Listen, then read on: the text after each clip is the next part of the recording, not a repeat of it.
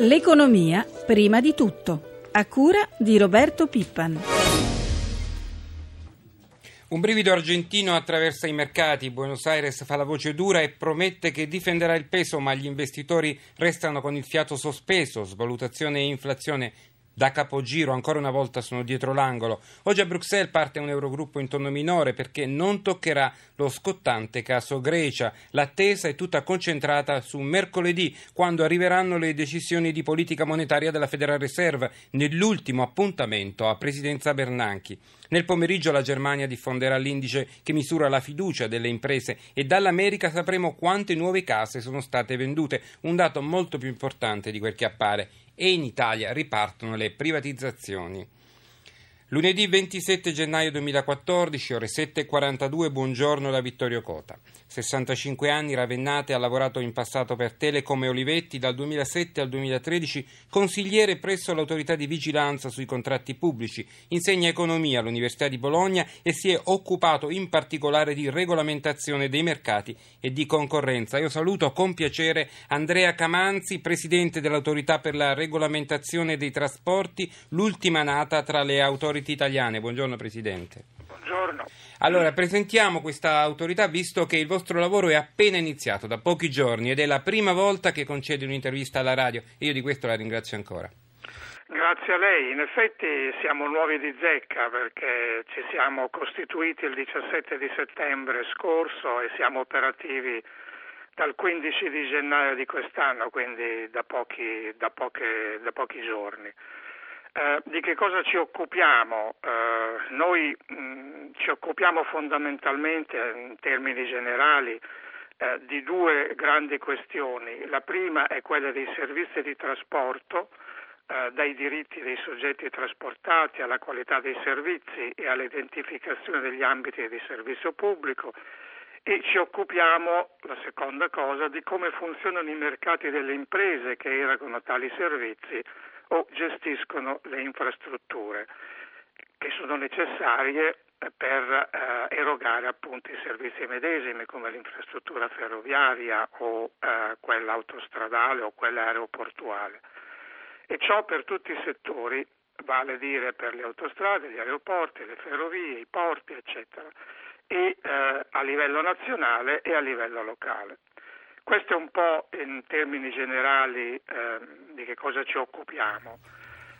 Ecco, per le strade però c'è l'ANAS, per il trasporto aereo l'ENAC, mancava un regolatore solo per le ferrovie. Che rapporto c'è tra voi e questi enti già esistenti? Uh, mi, lasci fare, mi lasci rispondere con una battuta su questo tema, perché è una questione che mi sono sentito rivolgere anche sulla carta stampata. Eh, secondo me questo è il caso in cui la politica si è autoriformata. Eh, il governo e il Parlamento hanno fortemente voluto la nascita di un regolatore economico indipendente e perché hanno voluto separare gli atti che competono alle amministrazioni, tipicamente i ministeri, da quelli che devono essere oggetto di un attento bilanciamento tra gli interessi delle parti e questo bilanciamento non può che essere fatto da un soggetto terzo, appunto noi.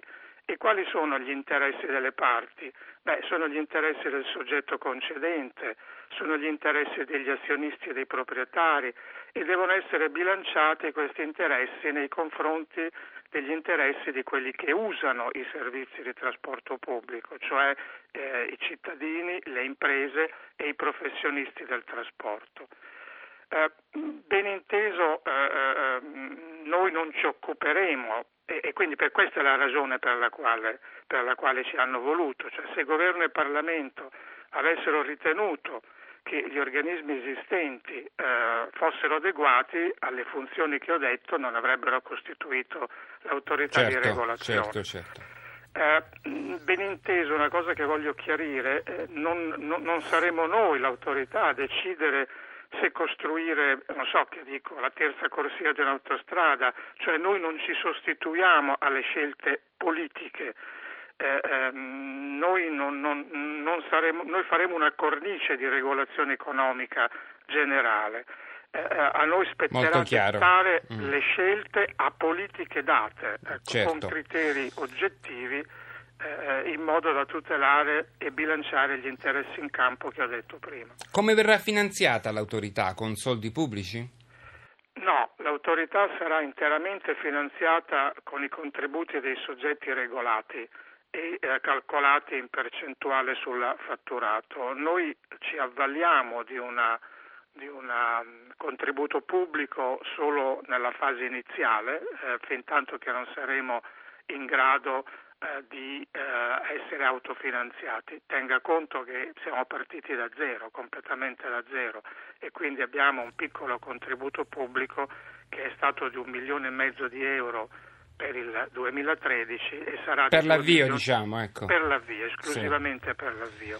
Contiamo di essere pienamente autosufficienti a partire da maggio-giugno di quest'anno. Una delle questioni calde è la separazione tra Trenitalia e RFI, cioè Rete Ferroviaria Italiana. Quando deciderete? Ma eh, dobbiamo, eh, dobbiamo, intenderci su questo punto, che anche questo è un tema, è un tema ricorrente. Eh, in realtà non è che ci dobbiamo occupare della separazione, perché se lei guarda la separazione c'è già RFI, è un'impresa eh, eh, strutturalmente separata da, da, da, da Trenitalia. Noi ci dobbiamo occupare e ce ne occupiamo eh, ce, ne, siamo occupati da subito, abbiamo avviato proprio un'indagine conoscitiva su questo settore, ci dobbiamo occupare del grado e del livello di separazione per poter ass- a- a garantire che il livello di separazione attuale eh, sia eh, coerente con eh, i requisiti posti dalle regole comunitarie e garantisca una piena e effettiva concorrenza. In questo lavoro che abbiamo già avviato con una, una delibera di un'indagine conoscitiva che abbiamo deliberato la settimana scorsa, ovviamente vedremo se il livello di separazione attuale sia sufficiente o non si debba procedere con livelli di, di, separazione superiori. Io ringrazio il Presidente dell'Autorità dei Trasporti Andrea Camanzi, al quale auguro un buon lavoro e sono le 7.49, torniamo alla 44esima edizione del World Economic Forum a Davos in Svizzera. Il commissario europeo agli affari economici Ren ha lanciato un appello al nostro Paese affinché si facciano le riforme strutturali a Davos erano presenti anche tanti imprenditori italiani, ma qual è la percezione che gli investitori internazionali hanno del nostro paese? Elisabetta Tanini lo ha chiesto al finanziere Davide Serra, fondatore del fondo Algebris. Nelle passate edizioni del World Economic Forum l'Italia insieme alla Spagna era un po' sotto osservazione, soprattutto per la paura del contagio legato al nostro debito, al risanamento dei conti pubblici. C'è una percezione diversa per il nostro paese. Secondo lei gli investitori stanno tornando o ancora c'è diffidenza? Il vero problema ad oggi è che l'Italia non è competitiva per fare azienda, perché costo del lavoro, tassazione, burocrazia, tempi. Risultiamo essere oggi l'ultimo paese per competitività per chi vuole fare un investimento oggi. E quindi questo fa sì che ad oggi oggi nessuno degli imprenditori che io sento qui al World Economic Forum mi dice apro un'azienda in Italia. Quindi niente, o ci riallineiamo a quello che ha fatto la Spagna come riforme strutturali o altrimenti capitali non rientreranno. Quindi o si riesce a fare qualcosa immediatamente per far ripartire la competitività del paese e quindi vuol dire fondamentalmente tagliare la spesa pubblica per tagliare le tasse e rendere il mercato del lavoro flessibile. Come lo si riforma senza precarizzare ulteriormente i più giovani? Il problema è che bisogna dare flessibilità a tutti. Quindi secondo me quello che andrebbe fatto è una riforma del lavoro dove non c'è differenziazione tra vecchi e giovani. Da noi invece in Italia cosa succede? Ci sono i vecchi che si sono garantiti posti di lavoro e pensioni e i giovani invece che non devono avere né pensione né posto di lavoro. Mi spiace, la Costituzione dice tutti uguali. Da Schiller ha paventato il rischio di una bolla dei mercati finanziari perché sono eccessivamente alti i prezzi delle azioni. Secondo lei? Secondo me dal punto di vista finanziario una correzione corretta che ci sia, una collezione non crollo. Per quanto riguarda i paesi emergenti, secondo me qui anche qui, per dieci anni tutti hanno parlato dei BRICS come se fossero la panacea di tutto. Il vero tema che secondo me troppo capitale era stato emesso in emerging market per il semplice fatto che saliva, quindi ci andiamo tutti e quindi una correzione corretta. Noi sono già più di 18 mesi che non abbiamo una singola azione investimento in emerging market. Per quanto riguarda l'Argentina, eravamo convinti che sarebbe crollata, però il mercato a 12 mesi forward, quindi quello che il mercato prezzava era già un crollo del 40% del peso argentino. Uh, ad oggi è sceso del 25%, quindi c'è ancora un minimo un 15%. Se qualcuno si accorge oggi che l'Argentina è un problema, vuol dire che stava a guardare le partite di calcio e non analizzare le aziende. Buongiorno al professor Ugo Arrigo che insegna finanza pubblica all'Università Bicocca di Milano. Buongiorno di essere buongiorno, con noi. Buongiorno. Allora, ha sentito l'intervista della collega Tanini, ma ricordiamo che anche a Davos sono successe tante cose. Christine Lagarde, la numero uno del Fondo Monetario Internazionale, ha lanciato l'allarme sulla stretta della Fed che crea problemi ai mercati emergenti e appunto abbiamo sentito ho aperto proprio con l'Argentina, poi c'è anche la Turchia, anche il Brasile, poi c'è la frenata dell'economia cinese. Da Davos cosa esce? Ma diciamo forse la, l'aspetto più interessante è questo rischio, questo esame del rischio di deflazione per, per, i nostri paesi e quindi ci sono state posizioni un pochino diverse tra Lagarde e Mario Draghi. Io personalmente penso che abbia più ragione Mario Draghi e quindi non vi siano rischi consistenti di deflazione. Però bisogna anche ricordare che l'inflazione nei paesi europei in Italia è prossima allo zero, quindi è attorno allo 0,8-1% e in Italia se noi togliamo l'aumento dell'IVA sostanzialmente i prezzi sono quelli di un anno fa. Ecco, volevo chiedere il tapering, cioè lo ricordiamo la riduzione degli aiuti all'economia americana da parte della Federal Reserve, a suo giudizio potrebbe creare problemi all'Europa facendola precipitare nella deflazione? È un rischio oppure che alcuni paventano oppure secondo lei non c'è? Io credo che non sia troppo consistente, ovviamente si tratta di velocità del, del riaggiustamento e quindi ogni qualvolta si fanno cambiamenti di rotta e si, si fanno troppo bruscamente questo può portare a conseguenze. Se questa diciamo così, correzione di rotta americana avviene con, con le opportune eh, con le opportune lentezze, con gli opportuni tempi, non dovrebbe avere effetti consistenti. Veniamo in Italia. Il governo ha annunciato un pacchetto di privatizzazioni. L'obiettivo è di mettere sul mercato il 40% di poste e il 49% di ENAV, l'ente nazionale di assistenza al volo, lo ricordiamo una delle eccellenze del settore pubblico. Saccomanni prevede di portare nelle casse dello Stato tra i 5 e i 6 miliardi di euro entro l'anno. Professore Arrigo, ci sono le condizioni perché l'operazione vada, vada bene finanziariamente nei tempi previsti, insomma che questi soldi entrino? Allora, sicuramente le privatizzazioni sono una buona decisione del governo, occorre ovviamente capire come vengono fatte e se riescono a portare una riduzione del peso dello Stato nel sistema economico.